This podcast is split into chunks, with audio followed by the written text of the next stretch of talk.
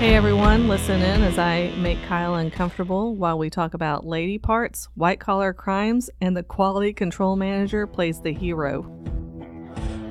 In today's global economy, quality matters. Benjamin Franklin once quipped The bitterness of poor quality remains long after the sweetness of low price is forgotten. Quality Matters is here to talk about all things quality.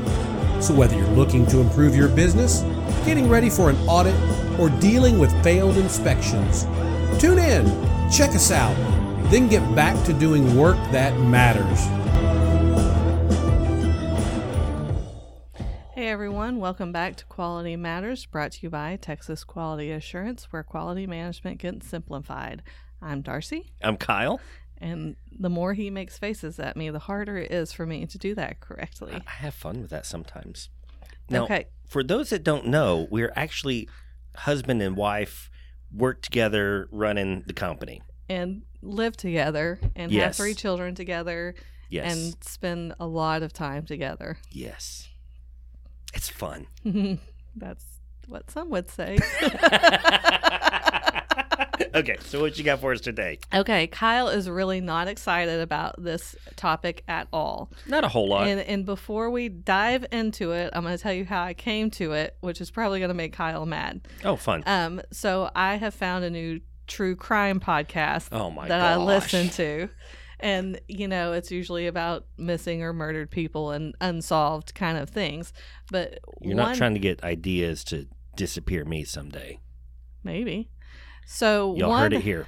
episode was they called it like a white collar crime. Sure. and then they mentioned the quality manager in it and then i started researching it and i was like oh man we've got to talk about this and then That's i told fun. kyle that we were going to talk about it and he said mm, i'm not very excited But I don't get much of a say. no he doesn't That comes with being married, though. it comes with forcing your wife into quality management and making her do a podcast Okay, so we might go a little bit over on this, especially with all this nonsense that you guys had to be tortured with. So, this is ultimately about the Dalkon Shield, which is an IUD. And for those of you that don't know what an IUD is, it's an intrauterine device, which means it is a small medical device that is inserted in a woman's uterus for birth control purposes. Okay. Okie dokie. So, Like a medicated plug. well, you probably shouldn't talk. Okay. And to be fair, y'all, when I said this is what it was going to be and he wasn't excited, his reason was he didn't want to talk about women's parts on the show. Nope. okay. So, um, the Dalkon Shield is an IUD that was developed in 1968 by a man named Hugh Davis, who was an OB-GYN. I had no idea they existed that far back. That's kind of mind blowing for Okay, me. so we're gonna we're gonna go through all of this. It was developed by this OB-GYN, Hugh Davis, with an electrical engineer named Irwin S. Lerner. To make it and sell it, they brought in a lawyer named Robert Cohn and formed the Dalkon Corp Corporation. Because, you know, every time I think about, you know, birth control and women's body parts, medical devices, I think electrical engineer. Right, which is why I thought that was odd. Um, it was the Dalkon shield was a white nickel-sized piece of plastic that had four to five small feet on each side, um, and it was named because it kind of resembled a policeman's badge. So, so the dates are a little bit important. So that was developed in 1968. The birth control pill was already out there for people to use. In 1969, and this is a very unfortunate name, especially related to this topic, Dr. Barbara Seaman. Oh my gosh. I'm going to call her Dr. Barbara. I, I won't. You got to call her Dr. Barbara. well, she she's very not does not play a very im- well. It is a very important role, but you know we won't talk about her too much. So the IUD developed by Hugh Davis in 1968, or his his Dalkon Shield. In 1969, Barbara Seaman wrote a book. I'm going to die. Sorry. Called. Yes. This is as childish as it seems, but I'm going to die laughing over here. She wrote a book called The Case Against the Pill, and it went into all the negative side effects of the birth control pill that women weren't being informed of. Um, and it pointed out that at that time, the pill had 500% more hormones than they do today.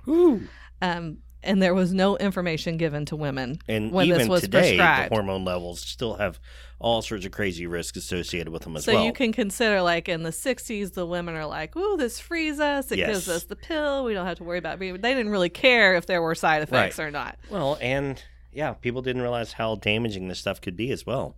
yeah And, you know, it was easier for stuff to get stuffed under the rug. hmm so when this book comes out by dr barbara there is a senator named gaylord nelson that holds a hearing.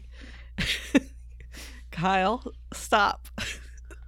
In 1970 and it was called the nelson hearings. And they were kind of just talking about do women have enough information on this birth control pill? And it you know all came about from dr barbara's book. In those hearings hugh davis who is the developer of the dalkon shield Yeah. Came and presented him as an presented himself as an expert and backed up dr barbara's information yeah pill is terrible for Oh, everyone He has no ulterior motives. he was questioned Do you have any personal interest? Nope, I'm just passionate about IUDs. He asked if he owned a patent. He said, Nope, I co invented one a decade ago. Nothing came of it. It was never sold. I gained nothing by being at this hearing discussing the negative side effects of the birth control pill. Hmm. Also praised the new IUDs as a birth control method during these hearings. Okay. Okay. Um, and I think largely out of those hearings, they decided to put a pamphlet in with a birth control, with which if you're a female and you get the little pill pack, you know it comes with a 30 page long pamphlet that nobody reads and throws away. Right. Um, so Risk mitigation at its best. Yes. So the Dalkon Corp didn't have a sales team. They decided we're to sell the IUD to somebody else, maybe a pharmaceutical, comp- whatever. We're going to sell it because we can't sell it. We're going to sell it to a company because we can't sell it. Um, had interest from a few sources. Ultimately, a company named A.H. Robins won out. Um, this is a company that makes like chapstick and Robitussin. Okay. Okay. They bought the Dalkon Shield for $750,000 in 1970 ish, Okay. um, plus consulting fees and a royalty of 10% on all U.S. and Canadian net sales, a figure that ultimately came to $1.2 million. Okay.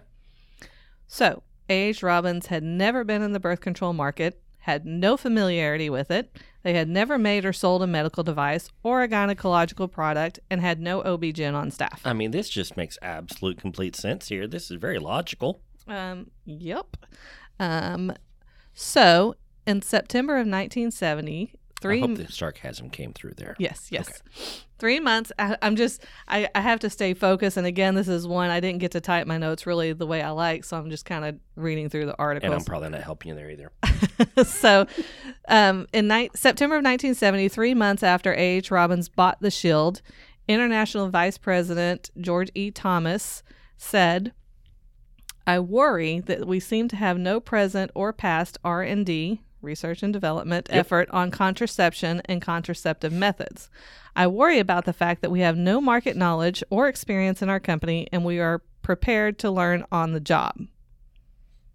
So he's worried about it. The memo was marked personal and confidential Oh, great. because they, they don't want people to know that they're worried about it. Oh my gosh. There were also early questions about the new product's safety. Seven months after the Dalkon Shield was being marketed worldwide, Robert S. Murphy, A.H. Robins' vice president for scientific development, said, At present, we possess inadequate support data from animal studies as to the long term safety of the current Dalkon Shield. That was in a memo to a dozen or so company officials. Okay. So it was not the plastic device itself, but a slender three inch long string to which it was tied that's blamed for most of the suffering. Interesting. It, it caused all kinds of problems pelvic inflammatory disease, lots of excruciating pain. Right. Um, I don't want to talk about all the Yeah. things it caused. It's just not Lots really of a bad product. problems Yep. when you put something in someone's body that ain't supposed to be there. Um, the thread sized tail string allowed the wearer to make sure the device was in place and ease its removal. I didn't. I wouldn't imagine this. Never mind. So, um, Didn't now, think this was a do-it-yourself type thing. I don't know that it was so that they could remove it. I don't know. Okay. I think maybe it made it easier for the doctor to remove it. Okay. Um, so now I'm going to specifically name lady parts because we have to talk about the thread and why it's bad. Okay. The thread ran from the vagina, a harbor for bacteria, Mm-hmm. to the sterile uterus. Okay, So now you have an open conduit to go in there. right. Okay. So other IUDs used a monofilament string, which when I think about that, I think about like fishing line. Is Yes, that monofilament? it is. okay. It is. okay. And it's much harder for because there's less for the bacteria to grab on and grow on Well, we're exact. So the Dalkon shield string appeared to be monofilament when you just looked at it, but ultimately it was made of hundreds of tiny Oh, filaments jeez. covered by an open-ended sheath. So the little spaces between the filaments provided a ladder-like entry oh. For bacteria to ascend from the vagina into the uterus. They called it the wicking tendency, which Yes. would cause infection. Oh my gosh. A.H. Robins placed two knots in the string to block the bacteria. You're kidding me. I can't even say that with a straight. You're kidding me. Oh my gosh. Oh my gosh. Okay. I mean, I hate to laugh at this because so many women had so many Right. bad things happen to them and had children born with birth defects, had I can't imagine. terrible miscarriage, can't like imagine. awful things happen. But the fact that someone think we'll just tie a knot in it, that will stop microscopic bacteria. They'll see the knot. Oh, we can't pass that. Yeah. So before A.H. Robins bought the Dalkon Shield, their pharmaceutical chemist, Oscar Cleos, discussed it with Irwin Lerner, the president of the Dalkon Corp. I think he was the um wasn't he the engineer? Yes, he was the electrical engineer. Oh my gosh. Um, on June 8th, 1970, four days before Robins acquired the right to the device, Cleos told Robins executives the device has not been subjected to any formal stability testing, and we don't know how long it's going to stand up under prolonged use in the wet, acidic environment of the body. So what this is like three different people within AH Robins' own company that says, I don't know about this. Oh my gosh. Seven, Not to mention the people that are buying it who have no training, skills, experience, expertise at all. Yeah, nobody. Yeah. Mm-hmm. so, 17 days after A.H. Robins acquired the device, there was an orientation report cautioning about the string and said the string or tail situation needs a careful review since the present tail is reported by Mr. Lerner to have a wicking tendency.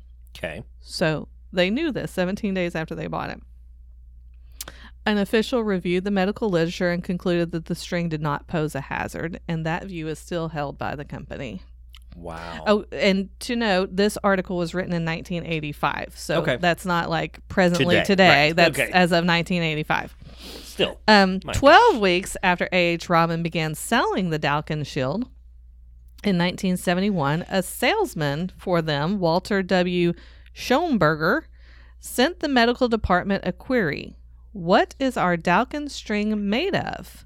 Competition is telling my doctors that it will break, it will fray easily, and that it is multi layered so that the inner core acts as a wick to induce infection into the uterus. Oh my gosh. So, it, what is five times now? Within a two, three month period of time? Maybe three or six four. months, Okay, seven still. months. Yeah. Mm-hmm. The answer came from Robins Quality Assurance Manager, David Mefford. The string is composed of a multifilament surgical suture enclosed in a nylon sheath. Okay. That same month, another Robins employee, E. Wayne Crowder, said he began asking questions about the shield. He was in charge of quality control at a um, Virginia plant where the device was being assembled. This facility also made the chapstick. It was called the chapstick plant. Oh yeah, So- because you know we, we don't need to keep things Mhm. segregated. Yeah. Okay. Crowder said he observed two workers tying string to a piece of plastic. I thought it was a fishing lure. Oh my gosh. The workers The workers were attaching the string to the body of the IUD. Crowder testified there were no quality control procedures at this time. And I can only imagine that they're doing this barehanded. oh yeah. And I mean, of course, it's in the early 70s. Is there even machinery to do that? Uh, You know, no quality control going on. So, Crowder, our Well, quality. mind, at this point in time, we had already sent people to the moon, so it's not like this was a non-technological time. Also, medical devices are a brand new thing. Uh, okay, I'll, I'll, I'll give you that. Not a hundred years I ago. am just, Okay. uh, if I remember the story correctly, I'm proud of Crowder, who is the quality control guy for this Virginia plant. okay. So he wanted to learn more about the shield. So he visited the original shield plant that was in Connecticut.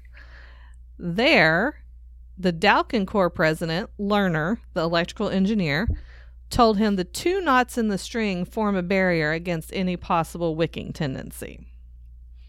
He's an electrical engineer. Let's just think. I mean, bacteria are tiny. Yes. They're tiny, Yes.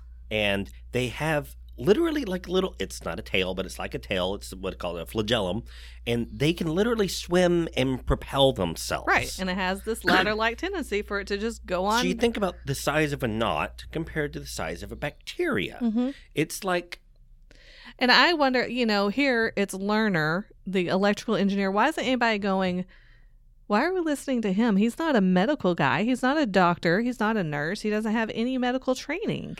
I think those same questions have been asked recently with the whole COVID pandemic. So apparently we've not learned everything that should have been learned. So uh, we're going to skip over that Yep. comment.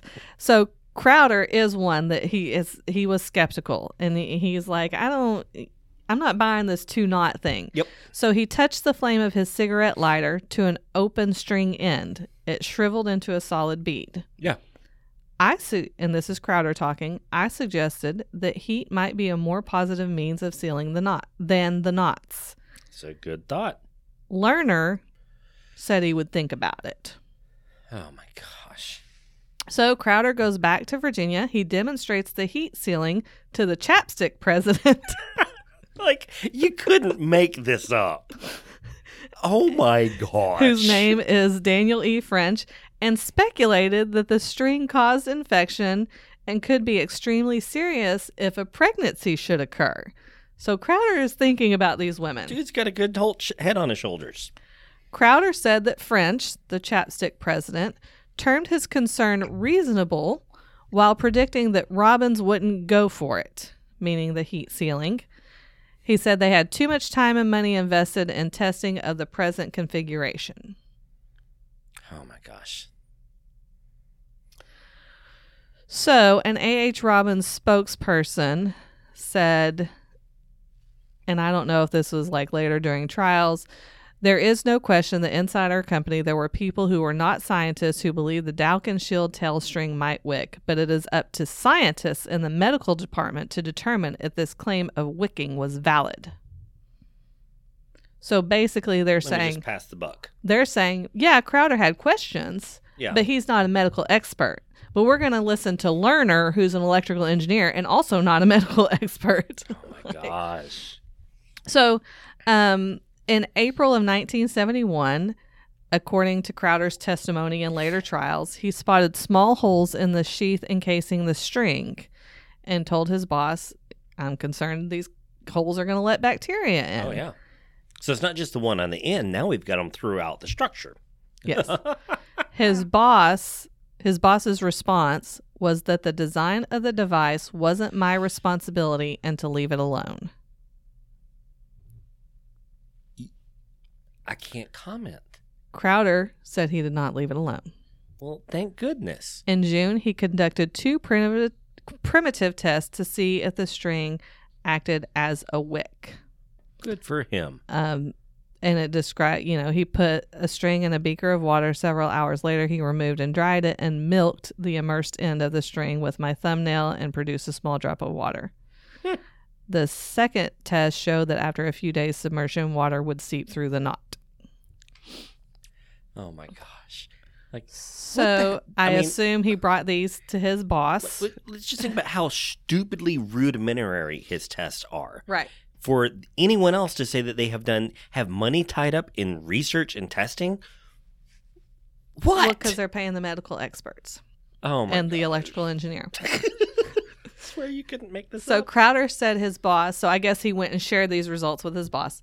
Crowder said his boss reminded me as before that it wasn't my responsibility.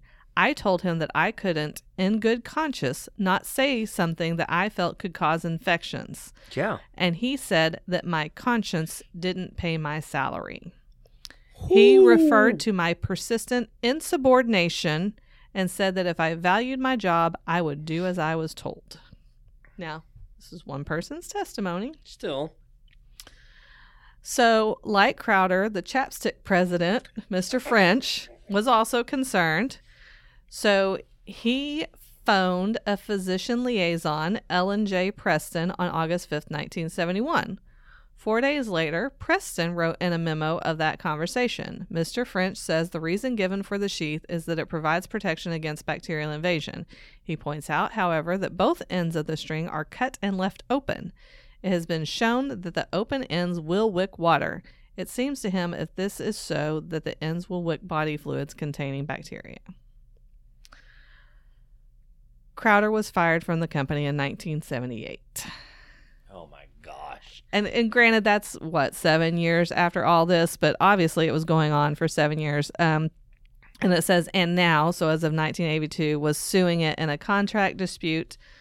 Um, Crowder's heat sealing concept was not forgotten. In December of 1974, so three years after all this, five months after the Dalkon Shield sales were halted in the United States, A.H. Robins Ellen Preston sent a memo to the company's medical director and said, It is too late to heat seal now. We need to abandon the multi filament string. Heat sealing would have been a good thing to have done four years ago. Wow. Oh my gosh. Like you couldn't have made up No, you couldn't. I mean, this is dadgum nearly everything that could go wrong. So, again, this article was written, this is from the Washington Post, and I'm sure we can link it, um, in 1985. And at that time, at least 18 American women who used it died. Jeez. Others lost their fertility or delivered children with physical defects and brain damage. Jeez. Nearly a million women overseas used this advice. Many of them lived in countries where medical conditions were unsophisticated and fatal complications were more likely. Yeah. So, since last October, so October of 1984, more than 3,200 women had the devices removed. More than 12,000 women in the U.S. have sued or brought claims against A.H. Robins. Um, at the end of 84, there were more than 3,800 suits and claims pending against Robins, and more being filed at a rate of nearly 10 a day. Jeez. Robins set up $615 million reserve fund to handle future settlements and court judgments. And um, so far, 30, well, so far in 1985, 3,700 shield related claims have been settled out of court. In all, Robins and its insurance company have paid out $314.6 million. And that was of 85. 85. Woo! So, you know, they had too much money tied up in research and development.